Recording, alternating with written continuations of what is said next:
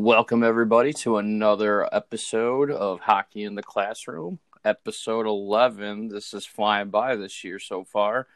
Uh, as always, Matt Wally Wallace joining you, and uh, always by, by, my side down in Dallas, Tony Ringett. Tony, how's Dallas be doing today? Uh, a little chilly. It's in the 40s, so uh, a little change of pace. Felt like some hockey weather uh, but it's good. Cracked open a cold Busch Latte not too long ago. So that's what I like to hear. Maybe the ponds will start freezing down there for you start skating. I hope not. uh, but we had a lot of interesting stories, Tony, this past weekend. Um, but I really wanted to hit a couple headline stories before we move into the different conferences here. Uh, first being is uh, OSU defenseman Regala, um, who was hospitalized after a nasty head uh, head hit this past weekend um, was laying there motionless for several minutes of something that you just never want to see for any player um, in any sport. Um, a very unfortunate incident. Um, but Tony, I think you looked up earlier this week that um, there was signs that he was moving around and he was um, alert in the hospital. So that was good signs to hear. Hopefully, he can make a very speedy and full recovery after that nasty hit. Yeah, absolutely. Uh, thoughts thoughts go to him and, and his family and the Ohio State program that that he makes a full recovery, which they do expect him to make. That's always good news. Um, in other news too, WMU Paul Washe, who's been probably one of the better players, if not the best player for uh, the Broncos this season, um, suffering a two-game suspension coming up weekend um, against Omaha. Uh, a couple instances this past weekend where he disagreed with some uh, with, with, the referee calls against penalties, and I guess he kind of pushed back on a couple linesmen, um, something that you know players should never be doing. NCHC reviewed it, and he is now suffering the two game suspension. Um, I don't know if I don't think this should affect the Broncos too much in the Omaha series this coming up weekend, which we can see game uh, game one Friday on the CBS Sports Network, but um, you never know because um, anything can happen in CHC hockey, which we'll cover later in this episode. Yeah, and it's uh, and it's kind of unfortunate too with with what Western's been. This is about week four now that they've been fully healthy, riding a nice little winning streak that we'll talk about, and and they have a pretty big series coming up with Omaha, two teams that are receiving votes in the polls, and um, but yeah, with the way that team's been gelling, uh, Wade Allison looks like the Wade Allison that we've always expected. Now that he seems to be a little more healthy, so um, that that should be an exciting series that will be nationally televised on Friday. Yep. Uh, and then last two uh, notes here, Tony. Uh, we're gonna end. Um, you know, I think we'll end on the night on the good note last. So uh, one thing I, I thought was interesting was um, just saw an article posted on CHN about the attendance level has uh, gone down in over the last 10 years, uh, especially for the bigger programs. Uh, they the article really highlights BU's attendance uh, from this season so far compared to their one of their better seasons in quite some time, which was 2009 2010. Um, and you know, it's just uh, it, it's disappointing to see that the, even the bigger programs are suffering. Uh, you know, the the decrease in attendance uh, in college hockey, and and hopefully that's not something that's going to last too much longer. Hopefully the attendance will start perking up. Um, you know, it's always easier nowadays to find where the TV or the game is on TV, your iPad, your iPhone, whatever it may be. But you know, nothing's like going to the actual arena and experiencing college hockey right in front of you. Oh yeah, I couldn't agree more. And it's, and it's funny like, that you bring that up because uh, just recently NCAA came out with a list of their nine best in no particular order uh, student sections, and you and you saw some non-traditional powers. Um, so Bowling Green was on there um, Clarkson, Cornell, um, Michigan Tech, uh, Minnesota's on there, Northeastern, Northern Michigan, who's actually a very new student section. Um, the Puckheads kind of just really formally came together starting um, this season, in fact, but they've been gaining in numbers pretty quickly. Uh, Penn State's on there. And then, of course, in our very, very biased opinion, uh, the Lawson Lunatics coming in and, as well. So yeah, I mean we are a biased and 100% Lawson Lunatic podcast here, um, best student section in college hockey. But no, there's a lot of good student sections on there. Uh, if I had to really take a, a shot here, um, to vote maybe my number two, I would think I would be uh it would be Penn State. That that's a good student section. They they sit right behind the goaltender on one end of the ice. Uh, in that arena, it's almost like they hover over you. They do the whiteout, uh, just That like the looks so football cool. games. Yeah, it's really cool.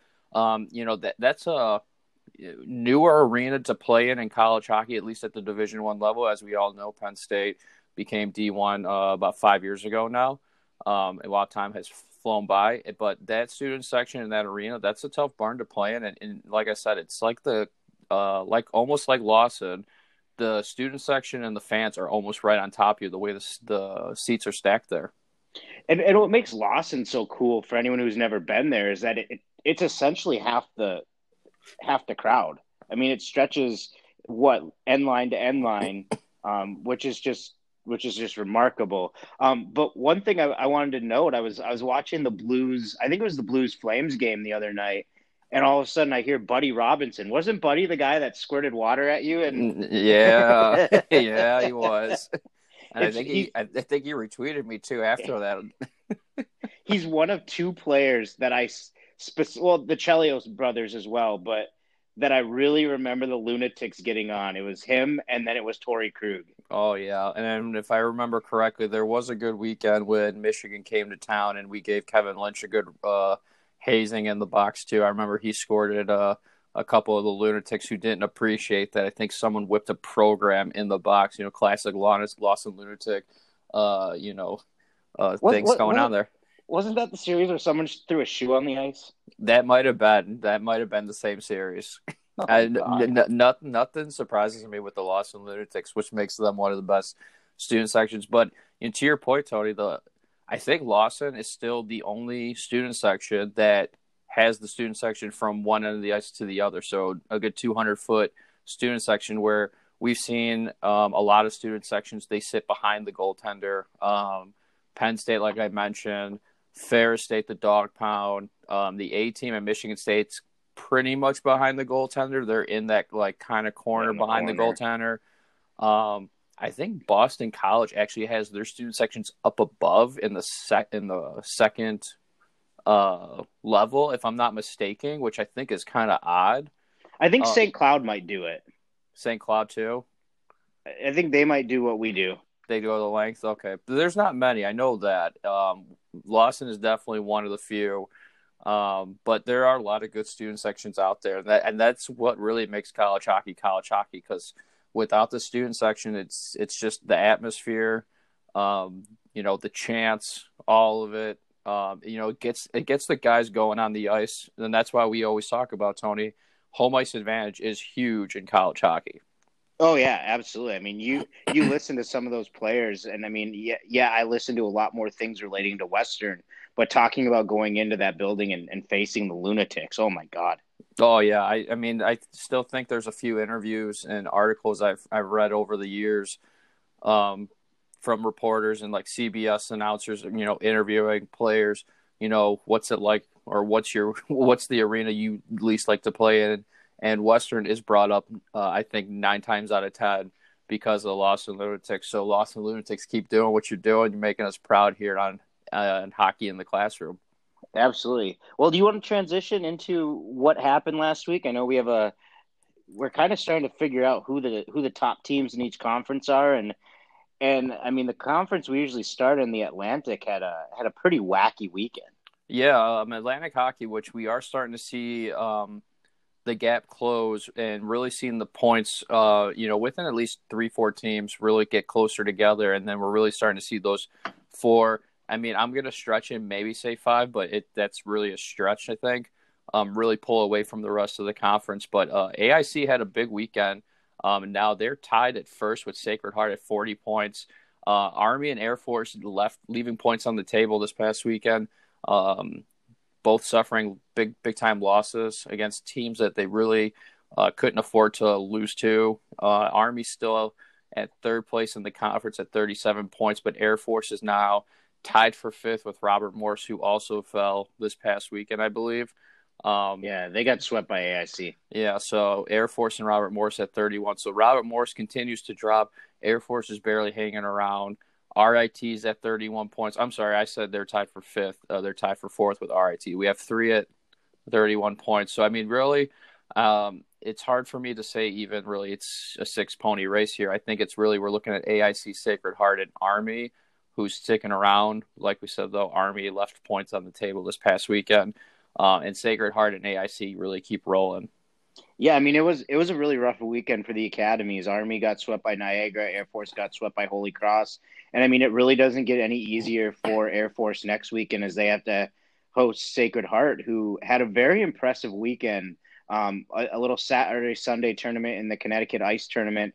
They beat two quality opponents in Yale, but pretty handily. Er, in Yale and Quinnipiac, they beat Yale six to two on Saturday in the semis, and then beat beat up on a really good Quinnipiac team four one. Uh, I, you know, I really think that we have two teams in the Atlantic this this year that could be a dangerous 16th seed in the NCAA tournament in in both either AIC or Sacred Heart if they were to win the Atlantic um, tournament. I agree. Um, AIC, I haven't seen a lot of action this so far this season. Hopefully, I can catch a, a game here coming up. But I've watched uh, two or three Sacred Heart games, and I agree. A 16 seed, if Sacred Heart comes out on top in the Atlantic, that's a 16 seed I don't want to face. Uh, they have a solid offensive game. Uh, you know, great transition. Their power play is very, very well executed, and they and they get solid defensive play and goaltending on the back end. So Sacred Heart right now is a scary 16 seed if uh if they end up making to the big dance there in the in the 16 spot. But um, you know, you mentioned Sacred Hearts at Air Force. That's a big that's a big task for Air Force. And then, you know, Robert Morris, who keeps falling, is at Arizona State. It's a non conference game, but that's a big non conference game. Robert Morris needs to get it going here. Yeah, yeah. They, I mean, they've been, but we noted this. We noted this a while back. They, they were a beneficiary of a very soft schedule to start the season. And now, with the meat of their schedule really come, coming up at the end, where I are we seeing who Robert Morris Robert Morris truly is? I don't know, maybe, but they have they have a big week it's not really a big weekend as I mean they're not a team that really matters for the Pairwise. They have non-conference, but it's going to be a tough weekend against Arizona State in the desert. Yeah, I mean it's one of those weekends where Robert Morris just it's been they've been falling. Uh, I don't want to say falling apart, but it just the wheels have fallen off a little bit here in the last few you know three four weeks here this is a series where it's a tough test, but you need, you know, this is the weekend really, you know, with very limited weekends left in the season before we get to conference playoffs where Robert Morris needs to get something going here. Um, so this is a weekend where hopefully Robert Morris can get that going. Yeah, yeah, let's we'll see. I mean, this this is honestly a bigger weekend for State who doesn't have a conference tournament to play in and right now they're sitting in kind of that that three seed range, not too far off of a two seed, and they just need to keep winning. Um, I, I, think you talked about it last weekend. This this they don't have a lot of beef left in their schedule. I know we're switching a little bit away from the Atlantic, but ASU's really major competition is Wisconsin, and we know how Wisconsin is Dr. Jekyll and Mr. Hyde with what team are you going to get? That's true. And the inconsistency just keeps haunting the Badgers there, which we'll highlight a little bit later here. Um, but Tony, before we move on here from Atlantic hockey, you know, I do want to note. I mean, besides the fact that Sacred Heart had a very solid weekend this past weekend, winning the uh, Connecticut Cup, um, but also, uh, you know, news breaks out for Sacred Heart that they will start uh, building their on-campus arena, which I think is long overdue for Sacred Heart. So um, stick taps for the Sacred Heart hockey program and the fans there. That's going to be awesome to see once it's done, and we can't wait to see that. Maybe we can get down there for a game uh, and check out the new arena when it's finally up and running there. But uh, big news for Sacred Heart and the program, and, and that's uh, huge for the university.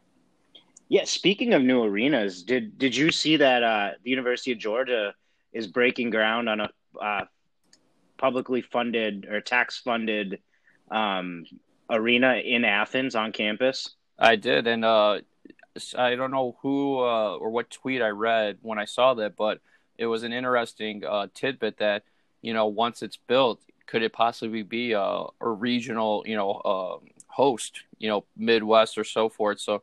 I mean, that would be kind of intriguing. Alabama Huntsville possibly being the host of a of a region. I don't know, but well, uh, they they were the host for the for the Frozen Four a few years ago when it was in Tampa. Oh, okay, good point. And I forgot about that. So, so, so they're they're not uh, shy for you know being a host before, uh, before, but, um, but yeah, no, I thought that was an interesting. Um, I really didn't see that coming. It will be interesting because we know Georgia's really uh, football program and a baseball program down there, a little bit of basketball. So, you know, to to implement the hockey arena, uh, you know, we'll see. I mean, we're always in for it, Tony. I think we talk about all the time. We want to see the game expand both at the men and women's level. And this is one way to do it. Uh, you know, down south, we only got one program right now, and that's Huntsville. So Georgia, well, they're you know, they're just kind of hanging on right now. Yeah, so you maybe this is a way to help Huntsville out a little bit to, to hang around. Um, you know, we'll see. Um, it definitely though interesting, and uh, it's cool to see though uh, that Georgia's going to build that uh, that arena there, and you know we'll see how it turns out. And and I really wonder if these if these schools are seeing this the instant and immediate success that you know Penn State is having. That granted they had such a such a great club team for so long, or that Arizona State has had that they're breaking into the NCAA and having into Division One and having immediate success. And I wonder if that's going to. I know money and, and Title IX is a huge piece to it, but if that's going to inspire the likes of like an Illinois, UCLA, those are some teams that I've, I've heard in the past. But then you look at programs that have pretty good club teams like Alabama and, and Louisville and, and some of those schools that you wonder if, if that could be a possibility. And, and I don't mean in the next five, not even 10, maybe not even 20 years, but down the road. Yeah, no, I definitely, and I think really the pioneers being Penn State and uh, most recent Arizona State um, are really, really helping and motivate a lot of these different universities that do have the club teams currently uh, to jump to the Division One levels. I mean, we've been hearing Illinois is the next one to come. They're building a new arena as we speak. Um, so I think they'll be coming on very shortly here within the next couple of years. And Illinois is always, uh, I, I follow them on Twitter, the club team, and they have a pretty successful uh, season year in and year out. So could Illinois be the next club team to make the jump? Like a Penn State and Arizona State and have immediate success right out the gate. So that will be intriguing. But yeah, I mean, it's a good point you bring up. You know, so far the two teams that have come out of the club level and to the Division One level haven't really suffered a bad season yet. And so far, I mean, especially Penn State have been contending for, um, you know, top ten national rankings and Frozen Four uh, um, uh, slots there. So, and then Arizona State as well is playing extremely well the last three seasons and continues to fight for a 16 15 seed but you know makes life a lot of makes life hell for the for the teams that got to go play them because they they got a very good offense right now yeah yeah they they can really put up some points but I, but, I guess enough with with Atlantic. Um, unless you have anything else. No, I, I think we need to move over to the ECAC as we always do. Yeah, and the ECAC, I mean, they nice nice transition going right from from Arizona State into that that matchup that we really were looking for. Arizona State and Clarkson this weekend, and, and it didn't disappoint. I mean, they battled to a split with a couple one goal games. It's exactly what you look like look for with two teams that very well could be facing off in the first round of the NCAA tournament. As right now, um, I don't have it in, in my bracketology, which we'll get to later. Um, but uh, Clarkson comes in as a two seed and and Arizona State would come in as a three seed. So I mean, that was exactly what we were looking for this weekend, and and we got it. So great entertainment. Yeah, I mean the one thing we and Tony, I think we talk about week in and week out. This is such a hard hard conference to follow because Friday game is not the same as the Saturday game, and is not the same as the Sunday game if there is a Sunday game. So this gets very hard to track.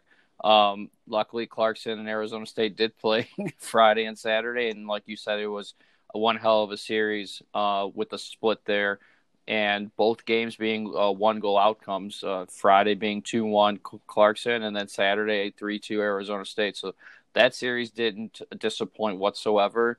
And it's nice to see, um, you know, we talk about how Arizona State being independent doesn't have a conference, so they're all over the place with their schedule they're playing a lot of good teams that we're going to see, I believe, in the top 16 uh, later this year in uh, in March.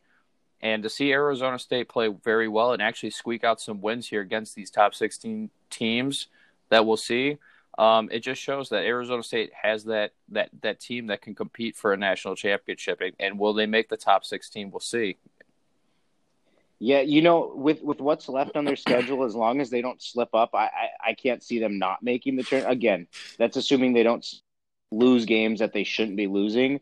Um, but you know, moving forward, I think Arizona State's going to be a really really intriguing program because okay, if you're a an 18, 19 year old kid it's it's kind of nice to be able to go down to to Arizona and be like, well, you know what, I'm going to escape the winter and play hockey um, at what's regarded as one of the best party schools in the country. So I mean, it's they've got they've got a lot going for them in the recruitment piece. Yeah, and I believe too that they're in the process or almost done building their at their arena because I believe they're not playing mm-hmm. at playing in their own arena right now. You are um, correct. So that will be also a nice little recruitment piece there because um, nowadays these arenas that keep that keep getting renovated or are being built are state of the art. So that will be a nice little uh, recruitment piece as long as as well as nothing wrong with going to Tempe, Arizona, and going to college at Arizona State. Uh, everybody is very familiar with partying at ASU, I believe, whether you read about it, hear about it, or actually lived it. Yeah, exactly. but but but outside of that that non-conference matchup, um, most of the games in this this weekend that were conference games. So Arizona State Clarkson obviously wasn't, and then um, Yale and and uh, Quinnipiac each played in the CT Ice tournament that we talked about a little bit in in the Atlantic that Sacred Heart won. Um, Quinnipiac ended up finishing in second, and Yale finished in third um, with your UConn Huskies finishing in last place. but every other, pretty much every game, with the exception of um, Cornell, got a win against Dartmouth on Friday on Friday night, three to two. That was a game I was certainly looking forward to. Pretty much everything else ended up in a tie. So I mean, everybody picked up points for the most part, which is really good for these teams. But at the same time, like you and me talk about, there's a lot of teams that left points on the board that you don't want to be leaving points on the board. Yeah, I mean, when we look at the conference standings here, Clarkson and Cornell right now tied for number one with 20 points, but we're not too far out uh, with the rest of the, the standings here behind Clarkson and Cornell. Harvard's at 17, Dartmouth uh, 16, Quinnipiac, RPI, and Colgate at 15. And then, I mean, let's throw in Yale at 12. I mean, so we're talking an eight point swing. I mean, we're, we're talking just over a weekend series can get you uh, at the top with Cornell and Clarkson if Cornell and Clarkson, you know, for some reason do end up losing the, that weekend. So, um, you know, and Harvard though does have uh, one, two more games depending on who we're comparing than the rest of the field here. I think Union is the only other team. Uh, I know, I'm sorry, RPI has 15. So, but the rest of them are at 12 or 13 games. We're seeing those game plays though get very closer and closer. So they are starting to pick up more conference games here and less non-conference. Um, so we'll be even, uh, you know, a week or so, even be able to tell you um, and see, you know, really closely, you know, where these teams we think are going to stack up and finish here. But right now, it's a tough, it's a uh, tight race here. Really, for me, I think it's it's five horses: Clarkson, Cornell, Harvard, Dartmouth, and Quinnipiac. They're all playing very good hockey right now. Cornell, obviously, we know about, and Clarkson being in the in the national rankings here. Um, Harvard, Dartmouth, and Quinnipiac though are playing very solid, and, and, especially Dartmouth and Quinnipiac have turned their seasons around late in the season, and they're trying to push for an ECAC uh, uh, home ice bid here. Yeah, no, absolutely. Those are the same five teams that I've really, really looked at. But at the end of the day, I think when you look at Clarkson and Cornell, I, I do believe that, in my opinion, they are hands down the two best teams in this conference. Oh, but yeah. it's kind of like how the how the NCHC has been for years, where Harvard, Dartmouth, and Quinnipiac are are still really solid teams that are you, you don't want to sleep on. And and Quinnipiac has a really big weekend. Uh, they have Cornell at home this week, and they have Colgate who who made a little noise last week. And and really, Colgate's not that far behind with 12 games played, 15 points.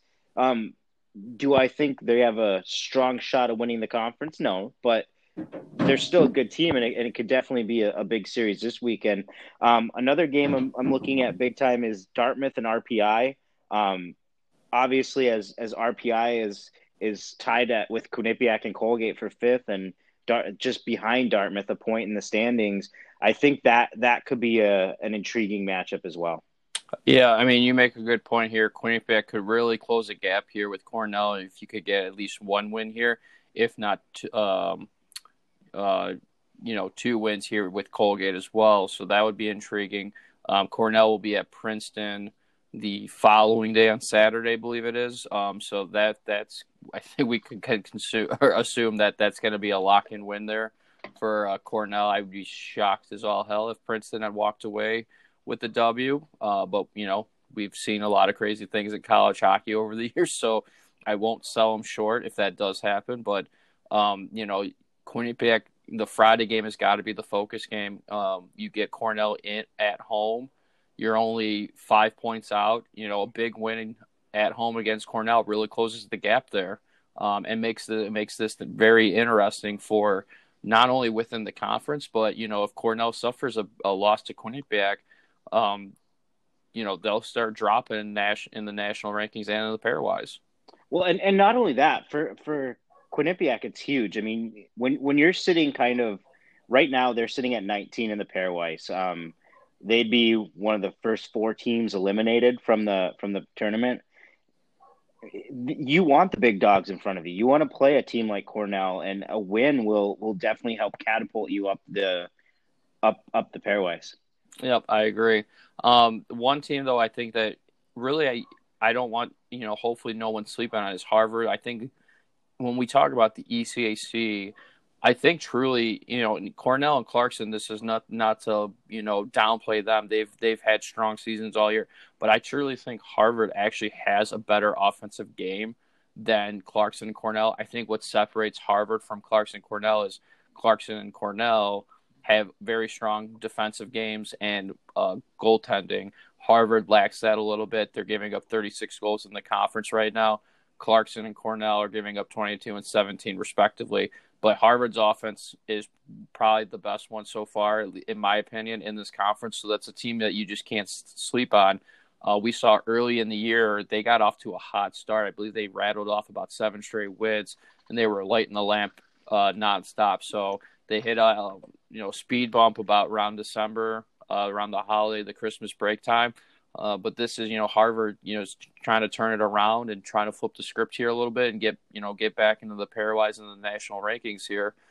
Um, well, they, they are in the national rankings. Are they They're coming in? Their number. So right now it's Cornell's at one, Clarkson's at six, Harvard's at sixteen, Quinnipiac's at eighteen. However, Harvard comes in at twenty four in the pairwise, which is what okay. matters. Yeah, but Harvard is, you know, with that offense, I, that's a scary offense to go up against. Um, you know, I'm sh- they got to have some big games coming up on the schedule. I just haven't oh, looked they, at it yet. They they do. Um, so they have Union on Friday. Nothing nothing big there. But then starting on Monday is the Beanpot, where they'll they'll play Northeastern on Monday, and then the following Monday will be will be the championship and everything. So, so. they got some big games coming up that could really help them in the pairwise. Um, Huge, yeah, and also their conference and national rankings here. So there's a lot of good things that Harvard can really churn out if they can get some W's here. Like I said, it's a scary offense if I got to play Harvard. Um, they they really know how to put uh, put goals uh, on the scoreboard there. So uh, they're sitting good though. Come ECAC playoffs, if it would have started today, they would obviously get the home ice advantage. Um, so that's always key in, in college hockey. So uh, you know, we'll see how Harvard really shapes up towards the end of this year. Um, right now, I think we're in agreement, you and I, that it's really going to come down to Clarkson and Cornell. I think we like them as the two favorites, but uh, I won't be shocked if Quinnipiac, Dartmouth, or Harvard really makes some noise here late in the in the season.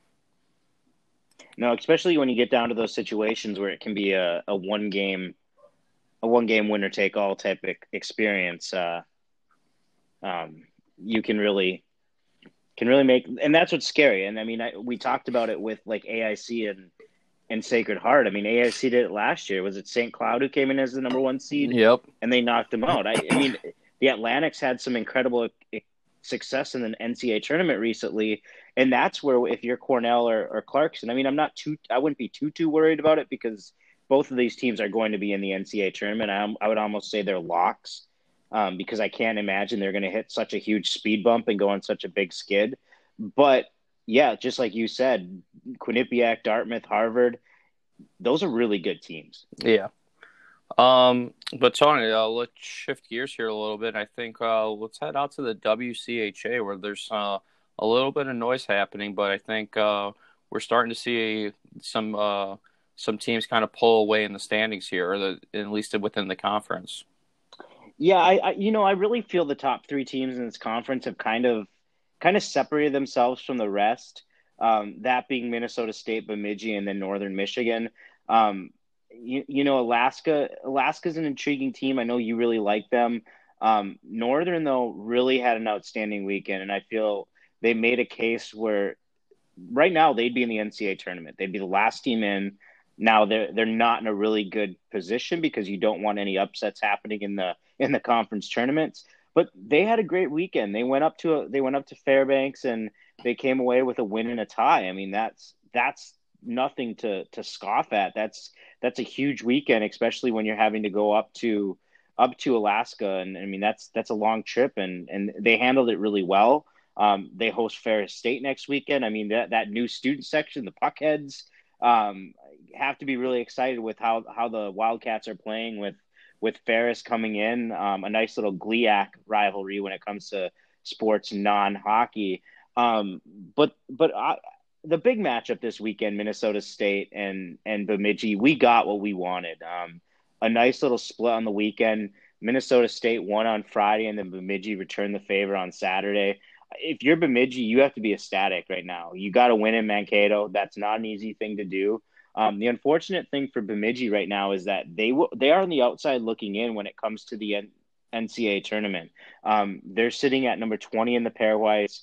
They have a little bit of work to do, but that victory against against Minnesota State came in big, and it's nice knowing that that you have Minnesota State coming to your building a couple times um, at the end of the season. So a lot of a lot of opportunity for Bemidji to continue their role and, and pick up some some ground in the pairwise. Yeah, um, I agree. I mean, we're really talking about three teams here. I mean, Alaska's hanging on right now. If you're if we're talking Alaska hockey, we're just talking the fact that I think that we're looking at them as being the fourth seed and the last home ice uh, team for the you know come conference playoffs. So I mean, really, we're focusing on the top three, as you said, Minnesota State, Bemidji State, and uh, NMU, and um, you know the the Bemidji uh, Minnesota State series, like you said, didn't disappoint, and Bemidji has to be very happy with how this how the weekend played out. Um, not only do you keep the points close within the conference with Minnesota State, so you still have a shot at being the number one team here uh, before the playoffs start. Um, but the fact that you're able to you, you you see how you're matching up with the Minnesota State team, who's been playing lights out all year um, is good to see. It, you know, it's a good sign for Bemidji State knowing that they can they can skate with Minnesota State and and can turn out a win. And really, all you need is the one win once you get into the playoffs. Yeah, and, and you know what's really great for for Bemidji? They have the weekend off, and then it's a huge weekend. Um, next next weekend will be at at the Berry Event Center in in Marquette, Michigan, against Northern, and that I that's going to be a that could be a huge series, especially if Northern takes care of business. Like if they win the game that they should, they'd be sitting a mere point behind Bemidji in the standings, and that that's a huge matchup. The good the good news for Bemidji, you have in front of you what you want. You have yep. two games against top 15 teams, or excuse me, four games against top 15 teams, and then a series that you should sweep in Anchorage. So you really have to like where you're sitting. Now, now when I look at the WCHA, what what I think is going to be a very interesting battle is the battle for that final home home ice advantage in the first round. Alaska comes in at they're holding it right now. They're 6 points up on Michigan Tech, 7 on Bowling Green. Here's the catch though. Michigan Tech currently sits two has played two games less than Alaska and they host Alabama Huntsville up in Houghton this weekend. So we could be looking next weekend, um, Michigan Tech and Alaska sitting sitting right with each other. Well, Bowling Green's played four less games than the Nanooks, so yeah. um, that battle for the fourth position is is going to be really intriguing, and that's a big one. I mean, Michigan Tech. So we talked about student sections. Michigan Tech's, I think they're called Mitch's Misfits. Um, not named after Mitch Brownell. Um, but Michigan Tech's marching band to me has has to be one of the most entertaining bands in the country when it comes to being a student section. I remember so in a couple weeks they have a big series coming up called Winter Carnival. Um, Winter Carnival, what an event! Um, they start. I think they cancel classes midway through the day on Wednesday and basically just drink for the west, rest of the week. Incredible ice sculptures. They have broom ball, but then they always have their big home hockey series. And I believe this year it's a little UP rivalry against Lake Superior. But um, I digress. Um, um, the the band. I, what I was getting at is uh, the band. I'm like Michael Scott. Sometimes I keep talking and I'm not sure where I'm going with. It. I hope I find my way. um, but no, the band they're playing. They're playing Duluth, and I remember Duluth's fans started chanting "nerds" at them, and they they and Michigan Tech. For anyone who doesn't know, outstanding engineering school, like yeah. top notch engineering John school. Scott knows all about that. yes, sir.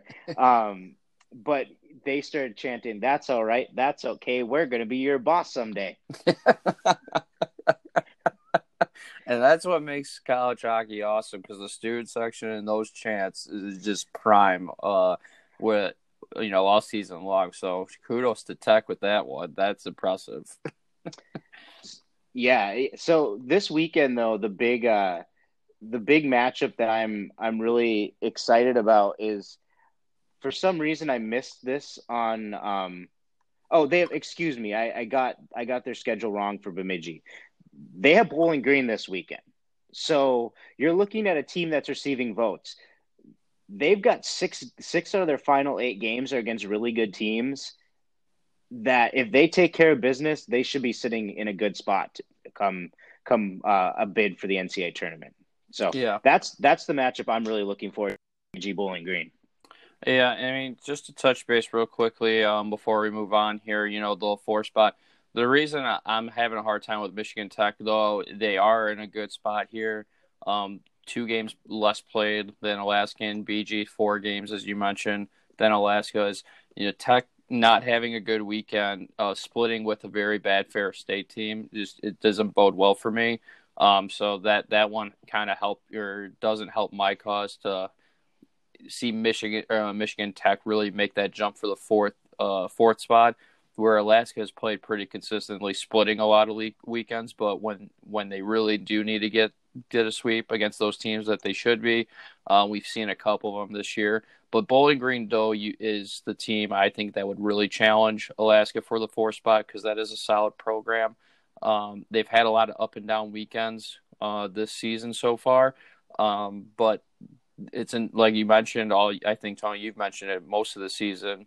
Uh, they're a very good program that um, you know just certain weekends they've been caught on on bad days, and then they rebound and, and they get a you know a solid sweep out there. So it's just been an up and down season for BG.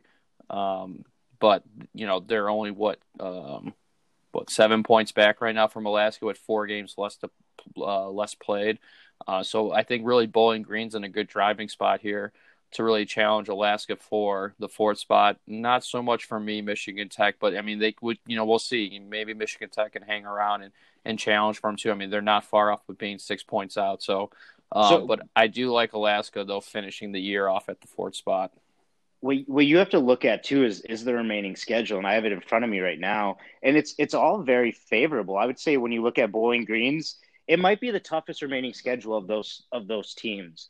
Um, they travel to Bemidji this weekend. They're at home against Anchorage next weekend. Then they have to travel to Fairbanks then home for Ferris. So they have two very tough, very tough uh, series left. When you look at when you look at Alaska, they've got Huntsville, Bowling Green. So Huntsville's on the road, then Bowling Green's at home, and then it is a home series against Anchorage. Michigan Tech, they have Huntsville, Lake Superior State, Ferris State, and then ending with a, the best rivalry in the in. I'm going to say in the state of Michigan because I'm a Yooper. Um, Northern and Tech. I know Michigan, Michigan State's better, but um, so you look at both. All three teams have that have that possibility with not the not the strongest of schedules with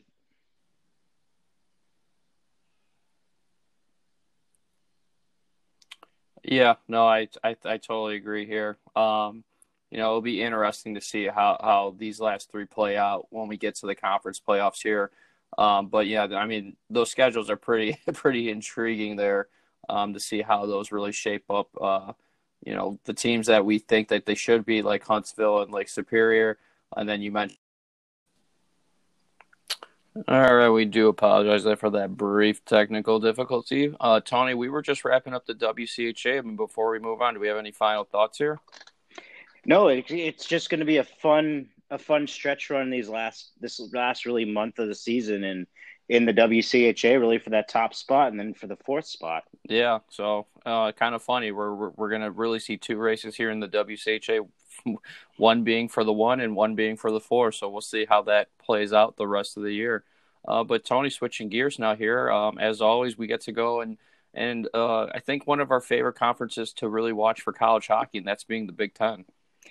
Yeah, I mean, I, I, don't think there's actually a bad team in this conference, really. Um, despite if you listened to us a few weeks ago when I went on a rant with how the Big Ten wasn't great, but there's there's not a bad team. I mean, there's so much talent in this conference. I mean, yeah, we have some surprising teams sitting atop. Um, looking at looking at Michigan State, um, who's had just a, a, fairly nice run in the in the Big Ten, but the Big Ten is just a conference that's beating the crap out of each other.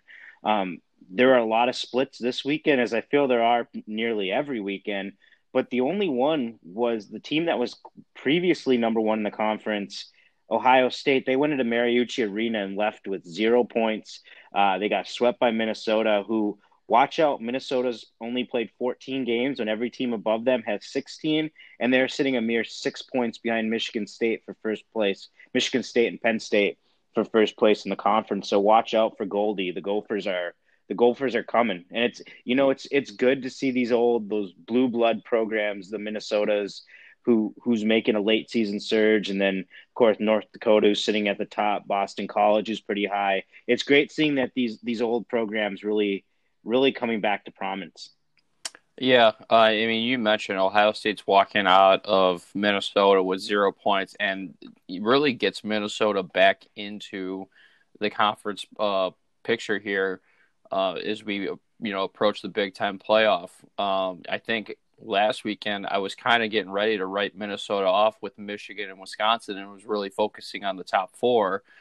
And you know, that's not the case anymore. Ohio State let the you know had the door wide open, and Minnesota took advantage and stepped right through. And and now, as you said, they're six points back from Michigan State and Penn State, who were tied at first at 28 points.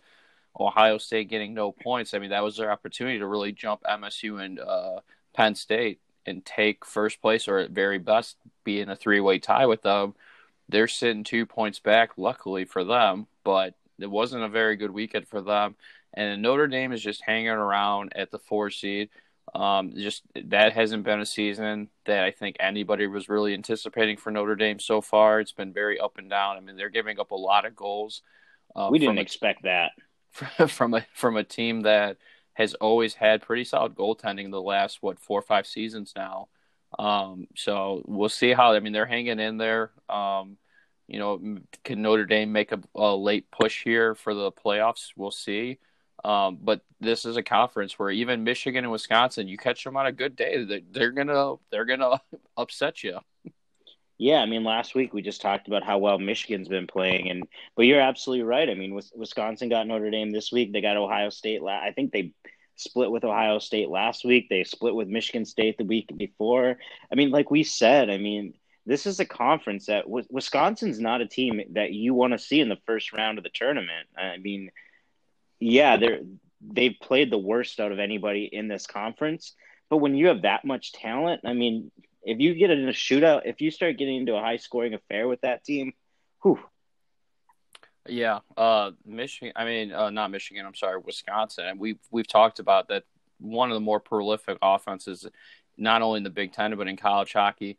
Uh, right now, they're probably the second best offensive team in the Big Ten, uh, behind Penn State, who's uh, we know Penn State really is a very good offensive team, and the Wisconsin really relying on freshman Cole Caufield. But what what kills them is the inconsistency um, from Caufield because we've seen those games and even those weekends where Caufield is held off the score sheet.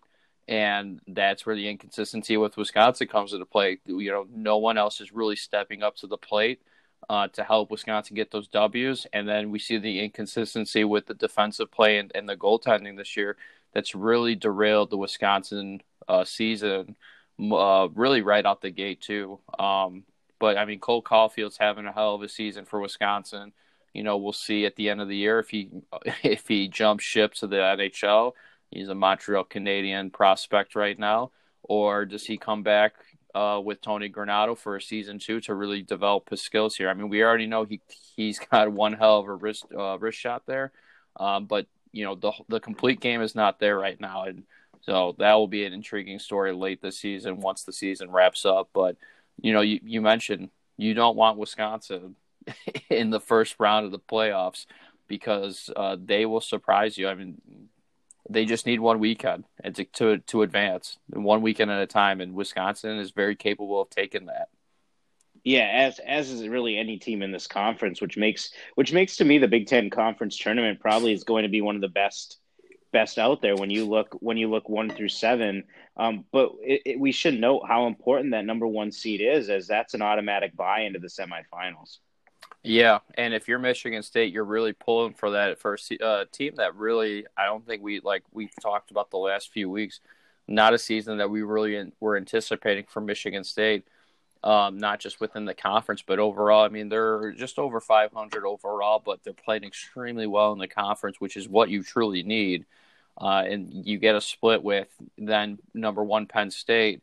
Um, it really shows that Michigan State is is a true competitor in this conference and that they could really make a push here for a Big Ten championship. And wouldn't that be kind of a one hell of a story in college hockey? Michigan State, I don't think had really any favorable votes for a Big Ten championship, and they could, you know, you know, if this plays out the way that you know, hopefully it does for them. Uh, get that first round buy into the semis and then compete for and win a Big Ten national, uh, not national, but Big Ten conference championship. Uh, that would be one hell of a storyline for Michigan State hockey. Yeah, no, absolutely. I mean, they're they're having such an incredible season right now. Right now, they're they're sitting on the bubble. They're one of the they're one of the first three teams that would be out. Um, so they they definitely need to need to put string together some wins. Um, surprisingly, the Big Ten is would be a two bid league right now with those two teams being Penn State and Ohio State. But this conference tournament's going to be huge, and and it's going to be interesting to see how things play out. Uh, a few matchups this weekend: Notre Dame at Penn State. See if Notre Dame can right their ship. Um, but Penn State, that's a tough place to play with that whiteout with those students. Um, that that that should be an interesting matchup. I mean, my prediction there is Penn State getting a sweep. Uh, the border battle happening at the Kohl Center in Madison, Minnesota at Wisconsin. We'll see if if Minnesota can can continue on their winning ways as they play their arch rivals. That's one just with the way Wisconsin's been. I mentioned Dr. Jekyll and Mr. Hyde earlier, and that's one I, I envision being a split. And, and same with Ohio State and Michigan. And really, anytime I see two big rivalries like that, my thoughts are always going to be split because there's so much emotion, especially when the two teams are so as good and equally matched as these four are. Yeah, and we all know Yost Arena is also one of the toughest arenas and one of the oldest arenas to play in.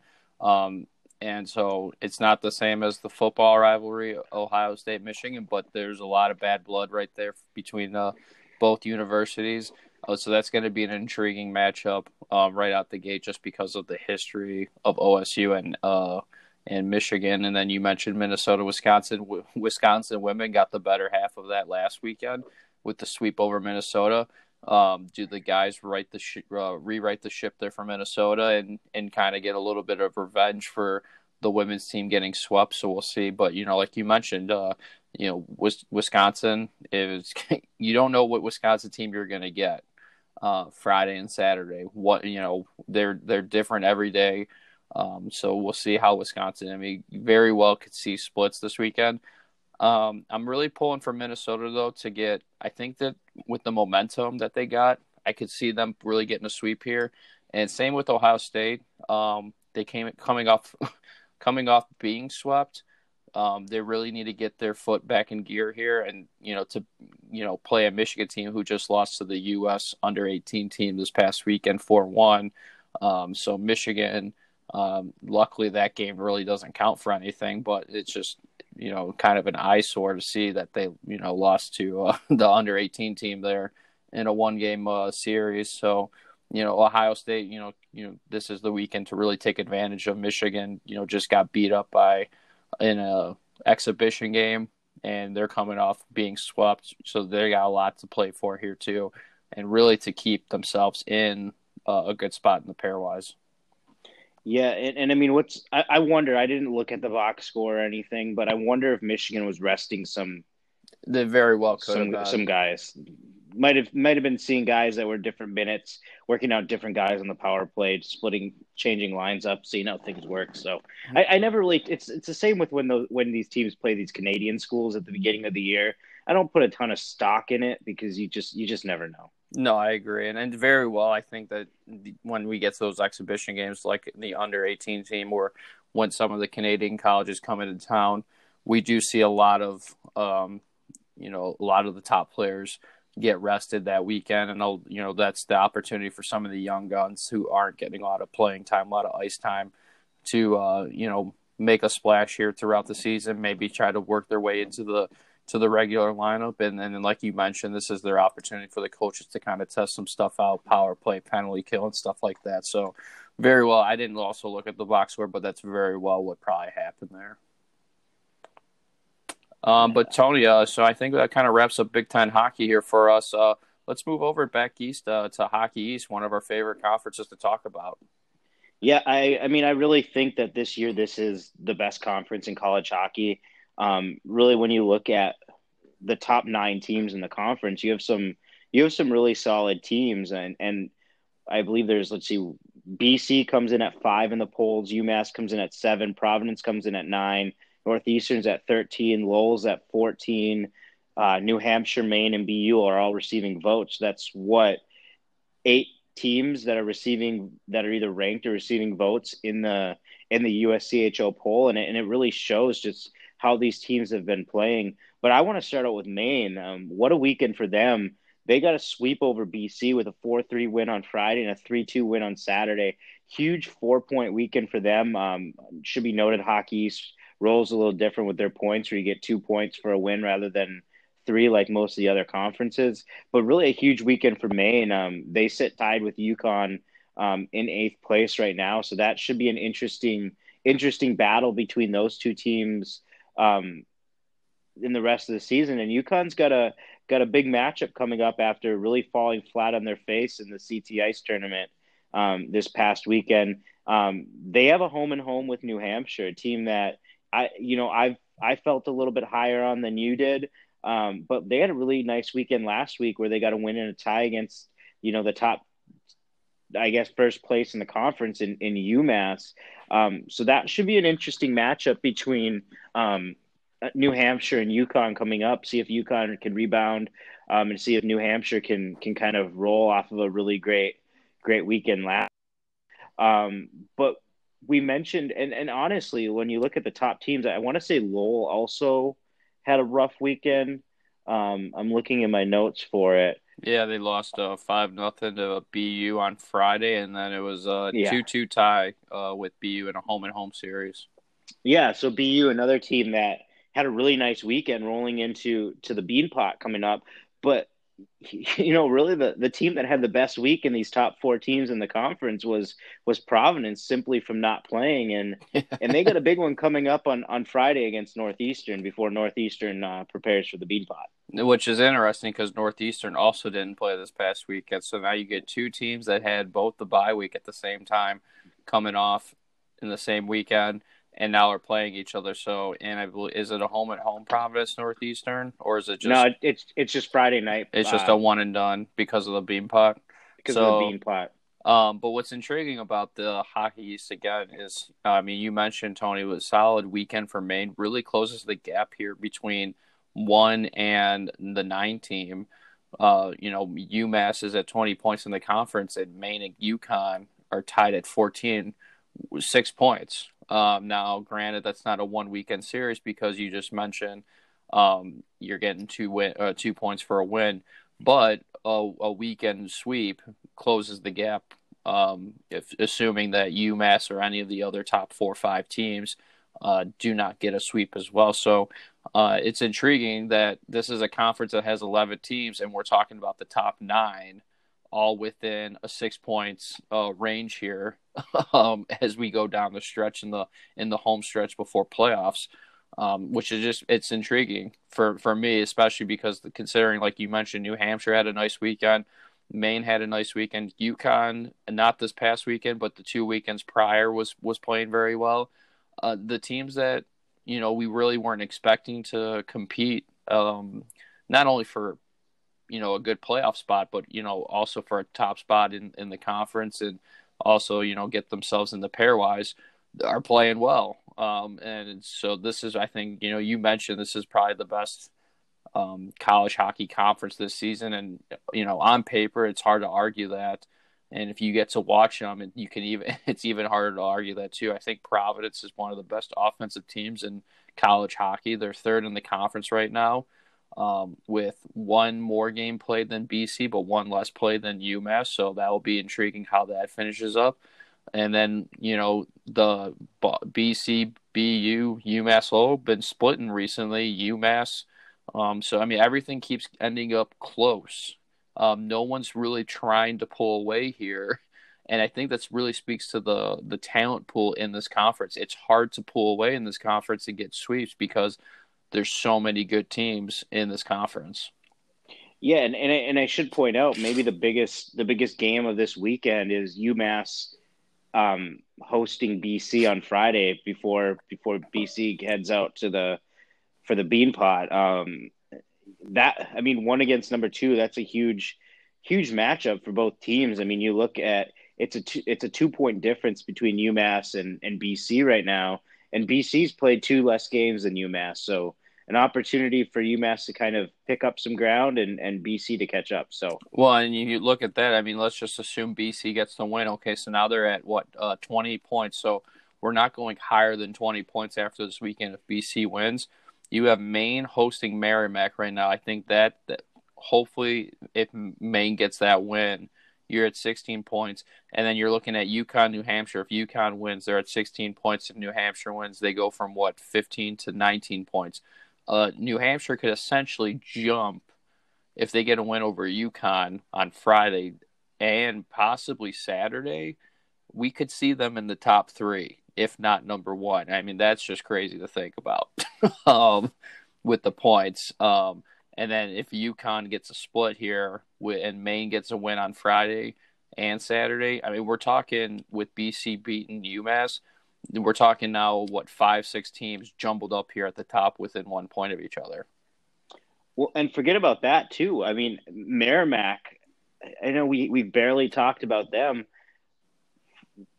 because they're not really a strong a strong team in the conference but when you look at the 10th best team in a conference merrimack's a pretty damn good 10th best team in the conference right? Like, yeah yeah. Yeah and, and the not crazy something thing we'll say ever too really say say a New Hampshire, say New Hampshire and Merrimack both split.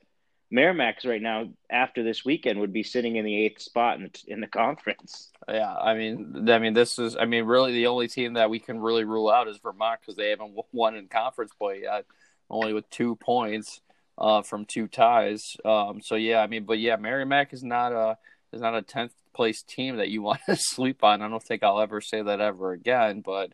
Um, but yeah, I mean, you, you bring up a valid point. I mean, Merrimack is not is not a team where you're guaranteed two wins, and whether you're Maine, Boston University, or UMass or anybody else, I mean, Merrimack will come in, or you're going to go to Merrimack and, and you're going to fight it. And right now, Merrimack, um, just by the numbers, is offensively stronger than two teams, three teams actually ahead of them.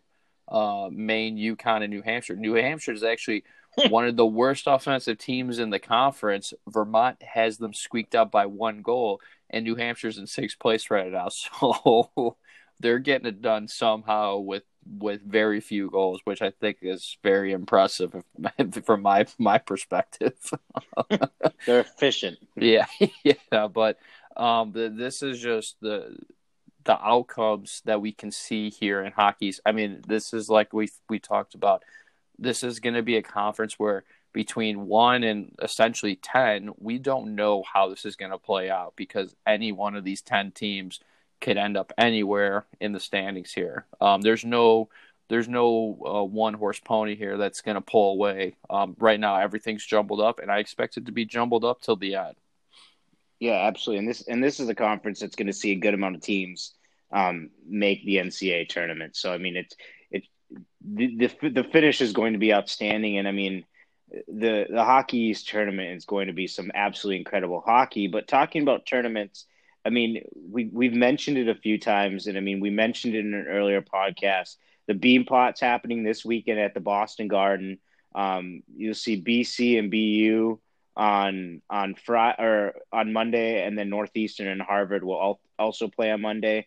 These are the semifinal games. Championship will be on the tenth. This is always an absolutely incredible matchup, and I believe it has some national television happening for it as well. Yeah. Um, so if you are within the New England, Boston area, um, you'll be able to see it on uh, NESN.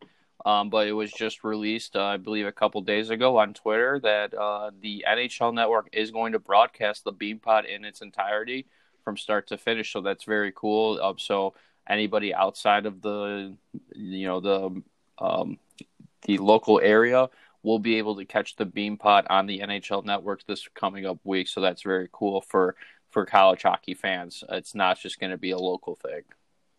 Yeah, and then everyone can, the country can see how great college hockey is. Oh, exactly. Um, and really, too, um, really see what makes the Beanpot such a special tournament year in and year out because it's a tournament that's been around for a very long time.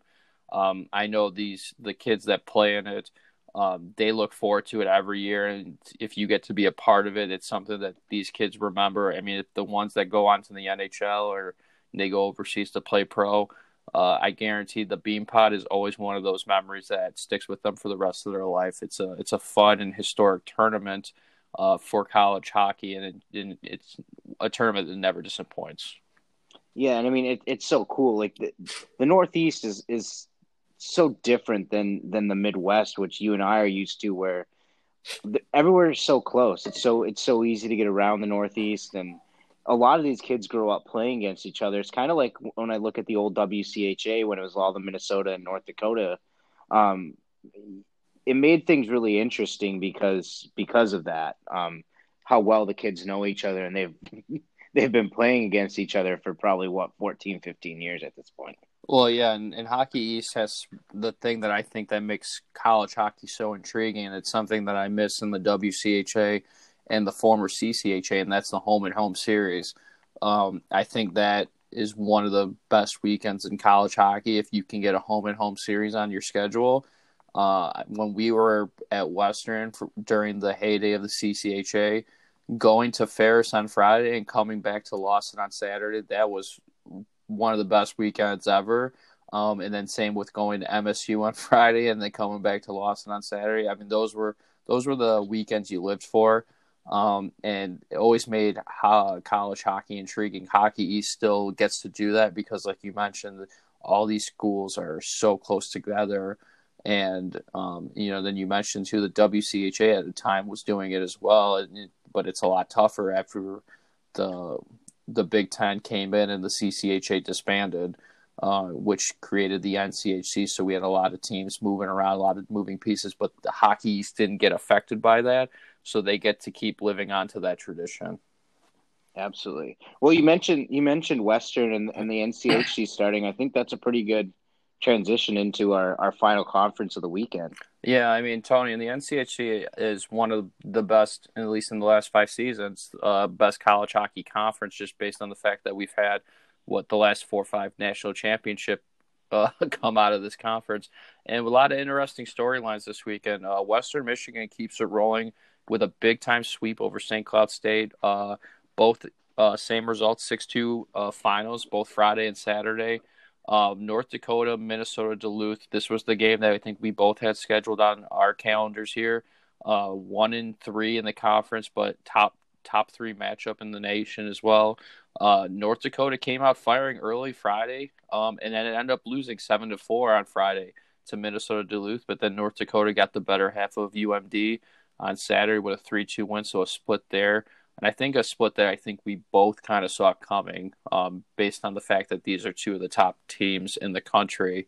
Um, I thought what was interesting though was the fact that the wheels fell off for North Dakota about midway through the second period. Um, they really had that that game going and controlling, and then I believe That Duluth shorthanded goal. Yeah. I believe Duluth rattled off five straight goals going into midway to the third period, um, and really just kind of derailed North Dakota altogether.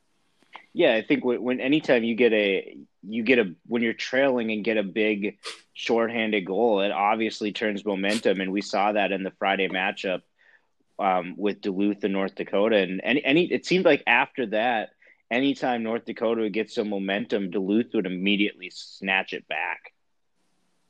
Yeah, no, I agree, and you know, I think this was good for the conference though, and and when I say that, I'm talking if you're a Denver, Western Michigan uh, team, you know, getting seeing North Dakota and UMD split really kind of keeps the conference close together. Now, obviously, if you're Western and Denver, you're, you were kind of hoping maybe UMD would get the sweep, um, because then that would keep uh, three points away from North Dakota and really make everything intriguing, especially the way the rest of the weekend turned out for Denver and uh, WMU, uh, who both ended up with sweeps this past weekend. But, um, you know, a split still helps those two teams out. So we're really seeing the top four kind of pull away in this conference here.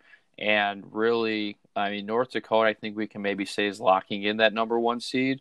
But really there's we don't know who's going to be two, three, and four. Denver, Duluth, and Western are separated by three points. Yeah, and, and honestly, like I think this weekend's WMU Omaha series is going to be big. Um, both teams receiving votes recently in the USCHO polls, both really sitting in that in the 22, 25 range in in the pairwise. But if if Western can come out of there with if they sweep Omaha, I think we can safely say who the top four teams will be. Um, WMU currently sits seven points up on Omaha, and Omaha's in fifth right now. So, I mean, I think this this is actually a big matchup in in the sense that it can kind of determine, you know, who's going to get home ice at the end of the day. But this is a great opportunity for Omaha. If you come out of here with a sweep, all of a sudden you're sitting a single point behind Western Michigan and a single point behind a home playoff series. Yeah, and I mean, if you're Western too, you're looking at this. So you're healthy, and you've already come off now back-to-back sweeps. You're going into a good and tough environment. It being in an Omaha, who uh, just came off a sweep themselves with Colorado College. Um, but if you're Western, you're looking at, you know, Denver and Duluth who are ahead of you. Uh, Duluth, who's at 26, so they're one point ahead, in Denver, who's three points ahead. Those two teams are playing each other this weekend. Um, I think that's going to be a split weekend. So they're going to split the what is it six points in the in the weekend, and if Western comes out with a sweep, you know here we go. Um, Western essentially trying to jump Duluth and Denver in the standings for maybe the number two spot in the conference. I mean, there's a lot of possibilities that we can see just from this weekend coming up between these three programs being Denver, Duluth, and uh, Western Michigan. Yeah, and, and it should be noted that the that the Friday night game, um, WMU and Omaha will be seven thirty Central um, start on CBS Sports. Dave Starman um, and Ben Holden Ben Holden getting the getting the call. What a, what a great duo, hey. Uh, I've I think I've been saying this for years. Probably the best uh, best duo in college hockey for not only uh, calling the games but uh, the knowledge of the game and the knowledge of these the, the players um, and the coaching staff and the program histories. Uh, I don't think there's a better duo than Ben Holden and uh, Dave Starman in college hockey. Yeah, and, and honestly, I, I would I would go as far as saying when you look at when you look at color commentators in, in the sport, maybe right behind Edzo is uh, is Dave Starman. I'm honestly a little biased towards Starman because of his love for the Lawson Lunatics. yes, which we did see today. He was tweeting about uh, about the the student sections that, but he did give a little shout out, and this just you know goes to show you know how well Dave Starman knows college hockey, but not just from uh, within the boards, but outside the boards, the student sections. He gave a little shout out to some other programs here, but Dave Starman loves the Lunatics. We know that he loves coming to Lawson. Um, but no, I agree, uh, and it's probably a little bit biased myself. But uh, when it comes to to hockey, um, you know, you mentioned uh, Doc and Edzo for NBC Sports in the NHL. When you talk college hockey, uh, Ben Holden and uh, Dave Starman are probably the top duo when it comes to college hockey. I, and honestly, I've been I've been saying this for years. It's a shame that when it comes down to the Frozen Four tournament, those two are not doing the games. Oh, I, I, I couldn't. Now, I think Bucci does an awesome job because he abs- he does pay attention to it. Um, but I would absolutely love to see Starman and, and company doing doing these games because they just they do all better grasp on on college hockey. But another guy I want to give a shout out to. He uh, he has a he has a podcast through I believe College Hockey News. Um, is Brad Schlossman? Schlossman, sorry, it, it's pretty late at night right now. um, he's a college hockey writer for the Grand Forks Herald. One of my favorite follows when it comes to college hockey and, and talking about the NCHC right now. He is an incredible follow on Twitter. Um, I definitely recommend checking him out for for all college hockey news because he's not only with with North Dakota, he's got a good grasp on the country. Yeah, that's a very good point, and uh, yeah, I believe I follow him as well. And um, you know, there's a lot of good, uh, not only uh, broadcasters and color commentators, but uh, you know, um, uh, bloggers and writers out there for for the sport of college hockey that are on Twitter, Facebook, Instagram, and so forth. So so if you get a chance, go follow as many as possible because uh, they all do uh, bring a wealth of knowledge to college hockey for us. Absolutely. Um, anything else you have with the NCHC? No, I mean, I mean, we, like we were talking about. I mean, this is going to be a fun, fun way to see how the season wraps up. This is a very good college hockey conference, um, and this is a big weekend for a lot of the programs here. So we'll see. Uh, next week after you know after this weekend what the outcomes are uh, when we start recording for episode 12 but that's all i got for the nchc awesome i think it's a good time to jump into uh, a little bit of bracketology i saw the ncaa came out with their own section of bracketology i know you brought that to my attention matt um, i'm looking off of off the i guess the pairwise rankings from from tuesday North Dakota, Cornell, Minnesota State, and Denver would all be the one seeds if the season were to end today. BC, Penn State, UMass, and Clarkson would be the two seeds. Providence, Ohio State, Arizona State, and Duluth would be the three seeds. Northeastern, New Hampshire, Northern Michigan, and AIC. and well, I put AIC because they're at at the top of the Atlantic standings. Um, if you look at the games games played like the NHL does, um, but the Atlantic hockey would be that 16th seed. Um, it should be noted that Lowell, Maine, Michigan State, Quinnipiac, and Bemidji would be kind of those the next five teams. Lowell and Northern Michigan are actually tied at 15 in the pairwise. Um, Harvard, Western Michigan, Dartmouth, Michigan, and Omaha round out the top 25 when it comes to the pairwise. So it, it's we have some really really good teams I'd be on the outside looking in, and I think there's a ton of you know I, I do think the top three teams in college hockey have kind of shown who they are. But I really think there is a ton of parity in college hockey this year, which is really great. Um, looking at what I think the regions would be, so the number one seed North Dakota would be in the Northeast Regional. That'd be in Worcester, Massachusetts. They would all they would face the Atlantic hockey winner in the first round. Um, UMass and Ohio State would also meet in that in that first round as well in the East region, in Albany would be the number two seed Cornell. Um, this this region is hosted by the ECAC, so I also put Clarkson in there as as the number two seed. Um, Cornell would t- face Northeastern in the first round. Clarkson would face Providence in the in the first round. Um, in the Midwest, in Allentown, Pennsylvania, hosted by Penn State, Minnesota State would be the number one seed. Um, they would host New. They would play New Hampshire in the first round. Penn State, the host, would face Duluth in the second round. Um, and then out west in Loveland, Colorado, hosted by Denver. Denver would be the would be the number one seed out west. They would take on Northern Michigan in the first round. Boston College would take on Arizona State in the second round. Um, when I do this bracketology, I really try to keep it as as close to you know one playing 16, two playing 15, eight playing nine, so on and so forth. Um, but I, I do try to you know, I know the committee really tries to avoid any interconference first round matchups. So I, I, don't I didn't see any of those when I was when I was doing it when I when I switched everything around. And they also try to take into consideration geography. Um, they really want the attendance, which which is understandable. Um, you want to make sure that that you're bringing in you're putting butts in the seats and making money at these at these regionals. Um, so the ones that i that i moved around a little bit i moved clarkson over to albany. I mean clarkson is in new york um, moved umass out to worcester. Um, umass is obviously in massachusetts so just a little geography there. Um, had to had to move ohio state and providence just because then we would have seen a, a first round matchup with umass and providence and we can't do that. So that's why Providence is in Albany and not in Worcester. Um, and then a couple that I, I moved around a little bit is actually only one match. Or let's see here, there was um, oh, there's a little bit I moved. Uh, I moved in the East region. I moved northeastern out east, so they'd be a little bit closer to home. Moved northern Michigan out to Loveland, um, and then I also switched Duluth and Arizona State. Um, mainly so that way Arizona State would be a little bit closer and potentially bring in some some fans into Loveland, but wouldn't be shocked to see Duluth out west as well. So, but that's my predictions for bracketology. And that brought to you is by Bracketology with Tringo. We're gonna have to do a soundbite for you every time now. Here we go.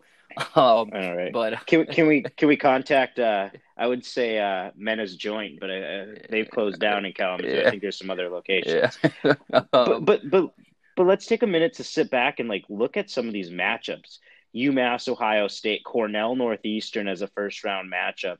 Clarkson, Providence, uh, Duluth, and Penn State um, Boston College. Like there's some incredible matchups in in the first round, and I think it just shows why the college hockey like tournament is the best in in maybe in sports. Well, we've talked about it all year, Tony. That the uh, the talent pool across the country has been very good this year. Um, we haven't seen what we used to see, and not really so much in this past decade, but you you know back in the what maybe possibly the 90s and even early 2000s we really saw those what five maybe to 10 teams that really kind of shined in college hockey um, that really were competing on a day, uh, year-to-year basis for a national championship. And that's not the case anymore in college hockey. I mean we there's so much talent out there. These kids don't want to sit and wait three years before they get to play they're going somewhere where they can play now and and the evidence is basically right there in front of us um, when it comes to not only the pairwise but the the conference standings and the USCHO rankings.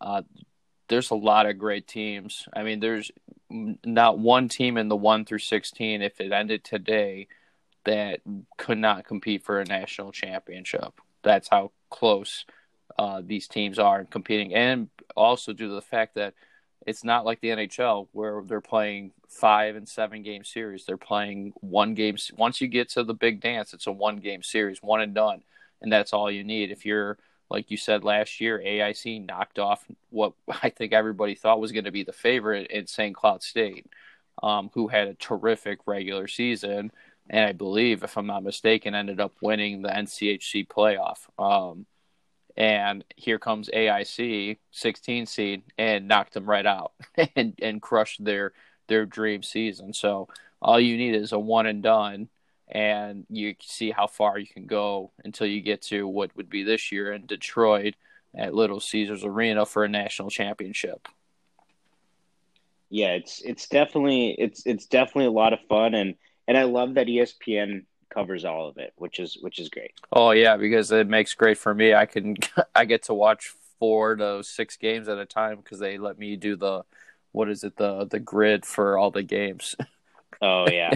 so I get to I get to basically create my own little sports book in my in my my house with my laptop and my TV because you know can't can't uh, can't just watch one game when it comes to that time of the year. Got to watch all of them as as closely and at the same time as possible. Absolutely, one hundred percent. Uh, but Tony, all right. So I mean, bracketology. Maybe uh, we can get you to uh, maybe jot down that that grid for at least for this week, and we you know we'll post it on the Instagram, post it on the Twitter feed here, uh, so for the fans that follow us can see what what uh, Tony's got for us in bracketology for this week, and then we can kind of see how we can compare uh, the weeks go on with if if anything changes for you. But uh, if that's it for bracketology with Tringo, I think we need to move on to one of the segments that we like to end uh, our podcast with, and that's uh, what's going on in women's college hockey, Tony. Yeah, let's save the best for last. Um, like it was at the like it was at the All Star game. What when we'll talk about this a little bit at the end, but dang, what what an event! And seeing some of those those former college hockey players, um, as you tweeted out, um, what an incredible what an incredible weekend at the All Star game for for for women's hockey. But um, jumping into it, two of the two of the schools that were very well represented at that All Star All Star game, Minnesota, Wisconsin, the border battle. You touched on it a little bit earlier. Um, Wisconsin took care of business. They swept they swept the Gophers. Um, got a five four win on Friday, which was which is a very exciting game. Um, Wisconsin jumped out to a four one lead after the second period Abby Roque, big Abby Roque podcast here. Um, she recorded a hat trick for the Badgers. Um, but but the Gophers didn't back down. They scored three of their own in the in the third period um, to tie it up and send it to overtime before Sophie Shirley um, score won it in overtime for the Badgers and um, a huge weekend for them. They stayed at number one in the country. Minnesota came in second. Um, Cornell was another team that was receiving votes in the poll in the in the first place votes. So um, we've got some really, really good teams. But another big re- weekend was um, it, it, happened on Saturday where Clarkson and Harvard battled. Clarkson really took care of business. Um, Elizabeth Giguère, um, an incredible player. It feels like she's been at Clarkson for about five, ten years now. Um, I think she's, a, I believe she's a junior this year. Um, so this is only her third year, but um, they took care of business, winning four nothing. Um, Clarkson's got another huge matchup coming up this week as they'll travel to Cornell on Friday, which may be one of the best, if not the best, battle in, in all of college hockey coming up next week. Um, those two teams. Another big one is between number four and number seven. Um, or that, excuse me, that's a battle between number four and number seven in the country. Um, Duluth and Minnesota will also play um, a weekend series in the WCHA, and that'll be number two versus number nine. So we got some we got some big time women's college hockey coming up. Yeah, I mean, you touched base. I mean, what a what a scene for women's uh, hockey, not just college hockey, but professional hockey uh, this week or this past weekend in the NHL All Star Series. Um, the three on three USA versus Canada. Um, I think everybody who was watching the skills competition was uh, waiting for that three on three series, or I shouldn't say series, but game. Um, because the last time we saw these two square off was in the Olympics when USA ended up winning the gold medal. Um, and you know, like you mentioned, there's a lot of uh, you know a lot of women that was re- representing college hockey in that game alone, and we and we that was just a few of the many many women's uh, professional players that are out there right now. Um, and there's so much more talent to come in the in, in college hockey right now, and the women's side that's will be geared up for the professional level. But I mean, what a what an awesome scene! Uh, it's awesome that the NHL does that, I hope they continue doing it.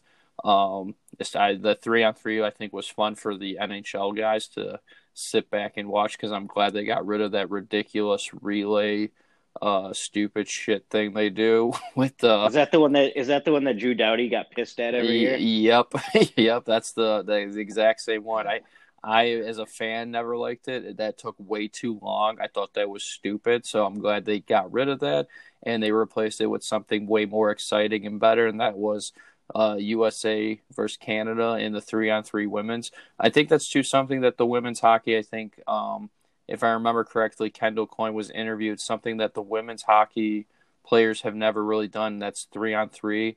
um, play. Um, so that's that was new, I think, for them as well. Um, so really, both Canada and USA not knowing really how to play a three on three game. It's a lot of speed, which in women's hockey there's already a lot of speed, um, and there was a lot of ice to move around. So it was a lot of back and forth.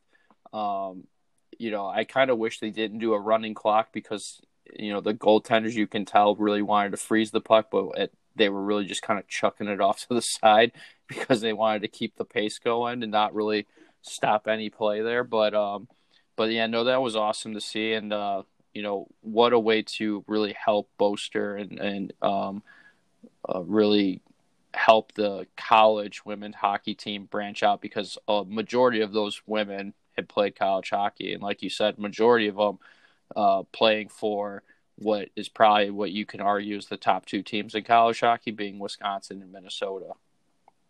Yeah, no, absolutely. And the USA Olympic, uh, I guess, website came out. They had an article this just the other day about those two programs specifically. But the U.S. and Canada, you mentioned first time really meeting up since the Olympics, which isn't necessarily true. I, I think to the to the general public that that is what it seems like because you don't get a lot of nationally televised women's hockey games, but they battle out all year. I mean, they basically do an exhib I'll call an exhibition tour because it's not for any like actual standings, but they do a rivalry tour pretty much the entire year. I think they're in California right now.